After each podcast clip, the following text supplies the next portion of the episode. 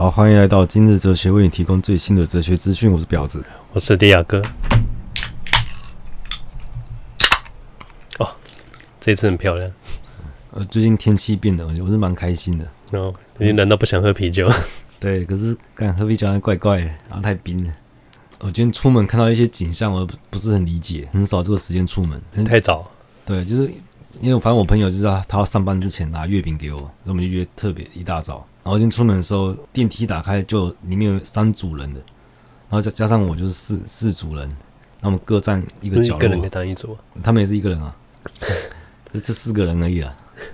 但是他们他们不是不认识的，然后我发现每个人都看着地板，每个人头低下来看地板，我也没有抬头，是正常的高度看他们的，所以盯着每个人。嗯，我知道盯着每个人看，像僵尸一样。你觉得他们是避免尴尬？头低地板，还是他们甚早已经习惯垂头拿着手机的那个标准姿势，只是电梯没有讯号，我们就没拿手机而已。嗯，等下一有讯号的时候，就可以直接看手机。后后来我出门的时候，就遇到一个一个老人啊，远远我就看到他在大吼大叫。就我我越走近，就我发现他好像在讲我，还是说什么？哎，那长头发的，对，他对着我脸喊：“哎，长头发，你不要走，你不要动。”然后我又没理他，我就走一走。然后长头发可能不一定是我，不敢看他，就感觉他一直对我吼。然后我就直接走进边上店，我就买饮料。然后出来，他继续喊：“哎、欸，你不要走，你不要动，你不要动。”然后我就继续走，不理他。你干嘛不理？搞不好还有任务啊！走到一半，我转头看他，他没有追过来。就我仔细听他在讲日文。所以刚刚长头发是你自己脑补的吗？我不晓得、欸。然后听到是长长头发，但他好像在讲日文。然后仔细看看，他蛮像日本人的。看人家这看到同乡，想要跟亲戚打个招呼，你就直溜。嗯。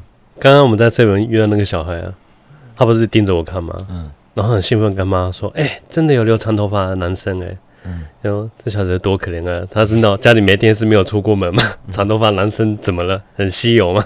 人家他大概四岁吧，他四岁第一生平第一次看到。哦，就除了电视之外，你知道吗？你在周遭第一次看到。嗯。我我觉得这个就想到之前有个很没有礼貌的小朋友，这也是一个小朋友，他只盯着我脸看，一直看着看，然后他就跑去拉，那他妈就说：“妈妈，你看他是什么东西啊？为什么他留长头发又留胡子？”嗯，我这个人就说啊，小孩子嘛，童言无忌，我也不会在乎。嗯，可是令我很失望的是那父母的态度，对他没有就是。当下正正确的教导小孩子说啊，他是哥哥，他说有留留长头发的哥哥男生，他说这是很正常的，他没有，他就是很匆匆忙把小孩子拉走，装作没听到没看到这回事。我觉得小孩没哭就很好了。我留个长头发，他干嘛哭？我也没瞪他，我也是笑笑的。嗯，今天就是要约朋友见面，然后然后因为下雨，说刚不想穿帆布鞋，我又回去换鞋子，顺便拿雨伞。到的时候我又坐过头，我然后我到的时候他还没到，然后我本来就没有很计较这个迟到这件事情嘛，我想要帮，就刚好这个时候我有朋友打电话给我，看人家送你东西你还跟他计较，我没有计较啊，我等人我等人无所谓，当然不会计较啊，对吧？这刚又刚好有人打电话过来，然后又又开始跟我那个朋友也是很好的朋友，但是很就很久没联络，然后他打来我们就聊得很开心，对，然后他就说他最近就是上班。然后回家睡觉，隔天上班，然后都有遇到人，但是他们只有讲话，没有聊天。所以他说啊，好久没聊天。你有分享什么？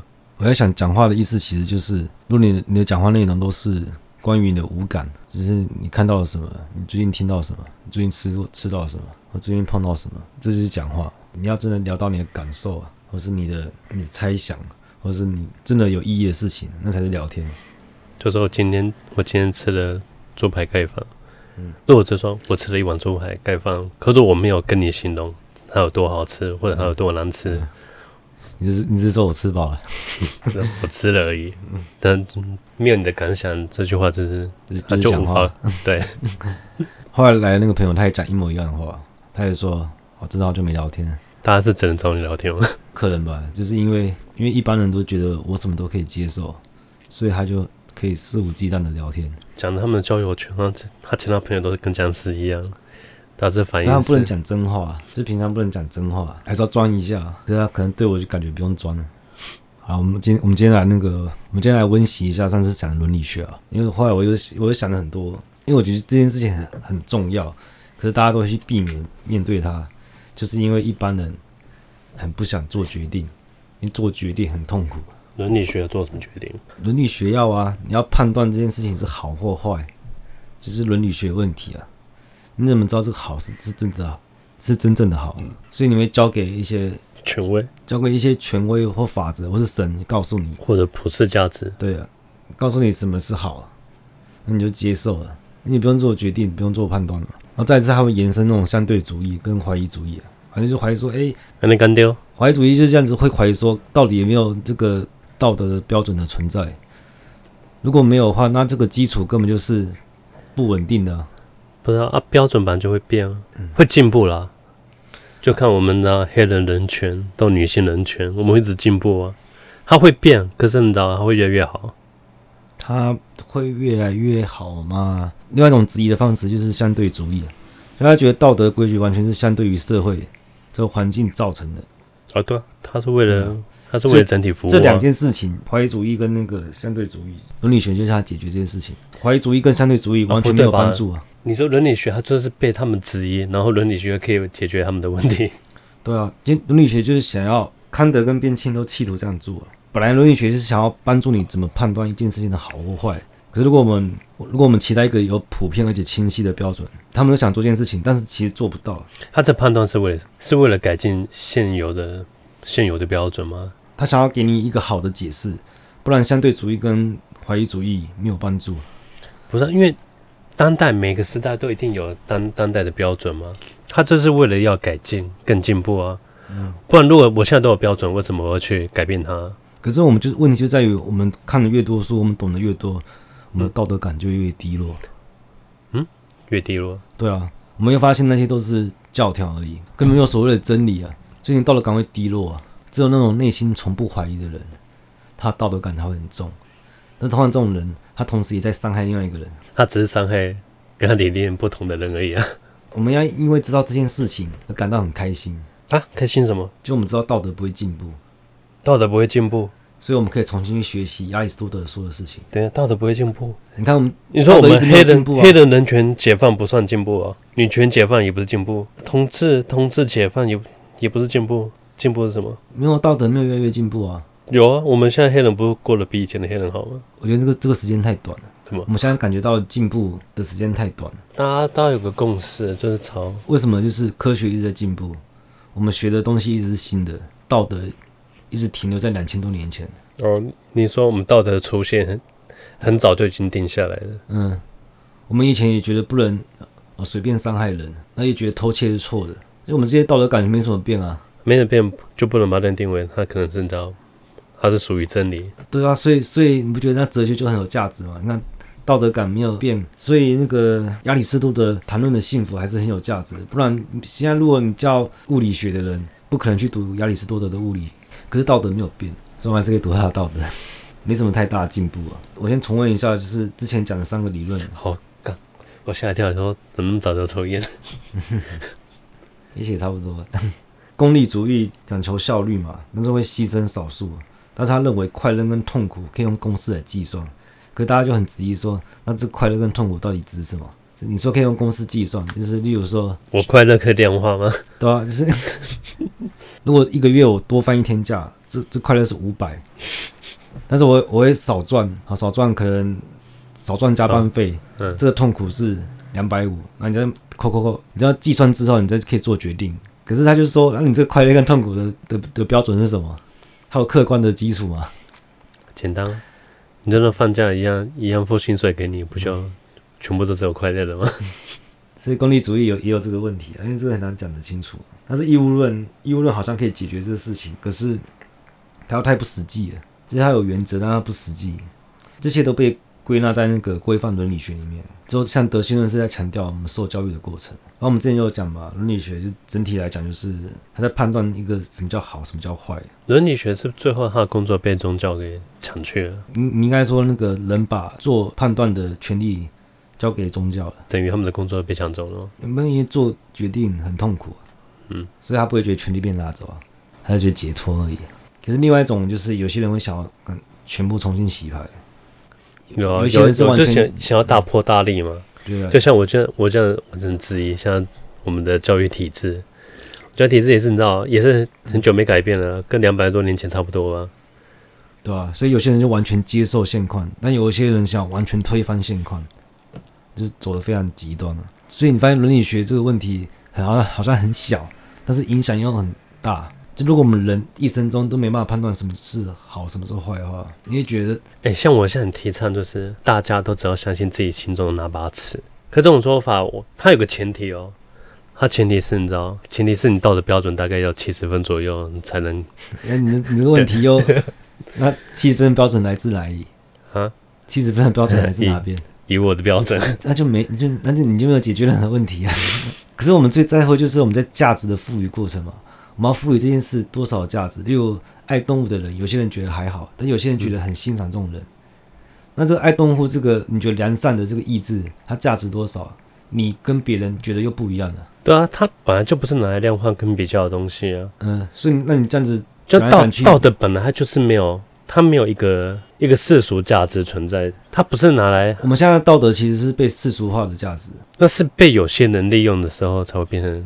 因为道德它不叫，因为像美德这种东西嘛，它没有任何的作用，它就是。我觉得你这样讲，我觉得美德有作用了，不然你没你不是我说没有没有实际上的作用，就像你这个人气质好或是坏，没有任何实质上的作用。只可能知道这个气质好、有道德，会可能让人家感觉比较讨喜，比较容易喜欢你而已。嗯，对，那算有德性的人吗？对啊，我觉得为什么我很难去讨论伦理学，就是因为他通常都会提到那种做最难的判断的时候。可是因为我我其实没有做过这种决定，最难的判断，嗯，像有德性的人，这时候讲话就可以以德服人。例如说，今天家族有人他要决定要不要拔管。但是这个大家长是阿公，例如说阿公话，阿公同意拔管，大家不会吭声。我我觉得是要看威望哎、欸，也不是都要德德性啊，包含威望啊。要怎么培养这个德性？你要不停的受教育，因为阿公经历也比你多，这这些东西只能用他不能学习来，是他只能透过经历。对，他经历比你多之外，他要你要保证他没有处于老老换电状态，他自己一定会从错误中学习，因为做你做所有决定都只是后悔而已。嗯。可是，其实你要接受他，你要接纳他，你要从这个错误的决定再去修正你下一次。它是一个你追求德性的一个过程。所以，其实我们不用太沮丧，或是太太自责，因为我们每次做决定都是会后悔的。那我们要接纳，我们要知道我们自己，我要知道我们自己能力的不可控制的范围。啊，你像阿公做决定拔管，他某方面他是承袭了就承受大家的那个责任的工作嘛，就大家可能。不好做决定，嗯，就请个德高望重的组长。对啊，你也是交给他做决定。可是他承他承担了这份责任。可是照这个理论，这个故事就变成说，如果我是功利主义人，我一定是马上拔管，因为为了省钱嘛，效益最好。嗯、可是你这一拔，你的亲戚他们都会很诧异，他们都会觉得说，搞不好还有机会啊？为什么你要这么那个？哎、欸，我我这亲亲身经历过这个啊。嗯。嗯就我女朋友她弟弟，就是嗯，那时候已经在做叶克膜的时候，嗯，他已经呈现一种，我看到他，就他就是尸体，活的尸体，对，他只是靠机械插让他心脏在跳动的尸体而已，嗯，因为他身体已经肿胀泛黄，他正全身都黄色，嗯，然后眼角还是嘴角都会流汤汁出来的，嗯，然后他妈妈就是很很痛心的下定决心，就是就是要拔罐，嗯、对吧、啊？跟他阿姨又冲出来，这个眼琼瑶一样啊，嗯。就抓抓 抓他妈的那个衣领啊！嗯、这边哭喊着说：“你为什么不救他？”嗯，这边哭喊，我想说靠药啊！这边是安宁病房哎、安宁病房厅里面人就全部都是等死的。嗯，对，有有请他家属干嘛？他这边哭闹。嗯，然后我们我们我们没办法再把他请出去。嗯，对啊，把他请出去之后，他们家就因为这件事就闹翻了。嗯，那我可以这样讲啊。其实他们就是那个义务论，对，因为就是很没有效率，但是会如果你这样做会让大家舒服，不舒服啊，没有没有，而且我跟你讲是对我说，他说我儿子，那轮到你出来这边靠腰。我讲我说假设他做的选择，如果他也是义务论的人，嗯、一直拖拖一直拖，然后钱一直在那边烧，大家会觉得怎样？像你看新闻说什么什么什么跟老婆陷入昏迷，然后照顾了二十几年，嗯，然后你然后用枕头把他闷死。对，但但你会觉得于心不忍，你就因为他牺牲太多，嗯，可是这是义务论啊，他有这个原则会让大家可怜他、同情他，就是觉得他这个做做的这事情很伟大。只是可怜跟同情吗？他不是反面来讲，是他受制于这些舆论。跟道德约束，嗯、他说我不能放弃他，我放弃他，我就不是个好丈夫或者好好人，就你自己连人都称不上。对，反而就是他自己被这个约束了。嗯、所以再来看这件事情，不管你用功利主义或是用义务论，都无法解决，都无法解决。只是这时候德性论最好了。一个德高望重的人，可能你们家族的大家长，或是你们宗教的宗教吗？宗教已经属于，或是有神机，或是有神机告诉你，就是在让你判断。我就不用了。嗯，如果我是你老公，就说我昨天梦到我老婆回来，就托梦，我我老婆托梦跟我说让他走，我我就决定把他管了。你看，不叫解完美解决。我觉得讲这种话的人，他感觉不到德性，所以你讲的话。参考价值很低，我履行我老婆的意愿啊，不然我能怎样？但其实我不是说德性论就是最好的，其实很多的时候都是这三个理论在在做一些妥协。因为我上集有提过，人是伪善的，因为我们要承认我们是有缺陷，我们天生伪善。讲伪善太重了，没有，我伪善真的是伪善。我觉得我觉得人你知道吗？就我就像我刚才讲嘛，他就是被制约了嘛，我就是、嗯、我我得这么做，我才是有德性、有有良好品德的人。我说我我不能找亲手把我老婆的管，我要照顾她二十年，她就是被约制的。你不约制，因为我们我们是伪善的啊，对啊，我们一定是希望我们是善良的。嗯、可是我们明明知道这个善良没有一个道德的基础啊，对啊，他就是被被舆论给绑架啊。嗯，你你不确定舆论这些价值观正不正确，或者他有没有立场一来说你，可是我真的我不得不这么做，我就有股压力压着我，我我没办法选择，我法自由的选择。我们的选择一定都是想，我们想要当好人，嗯，那个趋利避害的。托梦不是很完美假的解套吗？嗯嗯，我觉得每个人一开始目标都想要当个好人嘛。如果有能力的话，我一定是当好人。对，我之前不讲过，嗯，好人不是好人，善事是是那个是奢侈的行为，因为只有你生活富裕，你才有余裕去做做善事。可是有那些过得很好的人做的事情，就你觉得特别伪善啊？对吧？因为这个问题是，如果动物就没有这个问题啊。那我们这么重视的问题，动物是完全不在乎的。那我们认为那是自然，那所以没有道德是自然的。道德不是自然，自然版就是不道德版就是人，嗯，人创造出来的东西。所以道德不自然啊。对啊。那我们那么在乎？我们当然在乎，因为这是人类发明的一种游戏规则嘛。我们人类就那不得不去遵遵循它的规则。所以我们在乎就是价值的赋予过程，我们根本不是在乎那个价值。对。所以我们赋予他，他觉得这个东西只是我们人很重要。赋予一件事情有很高的价值，那我们人就不停去追逐它。反正就是，我做个结论：到底要怎么做道德判断？我们做事情符合有效率、有理性，而且会让我们生命成长。然后这个选择虽然不一定是你最满意的答案，但是你还是会选择它，只要满足这三点就好。你知道有多难吗？因为他已经完全忽视掉外界的声音和舆论声音。可你不管怎么做，你一定是做错的。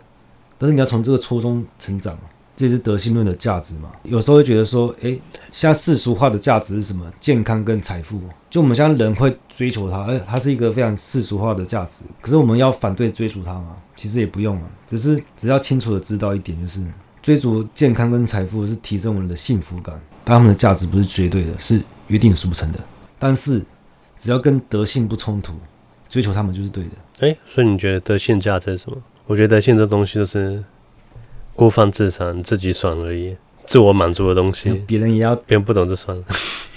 别人不懂不叫德性，嗯，德性真的要那个，真的是别人要认同你那才算，所以比较难。好，今天聊到这，拜。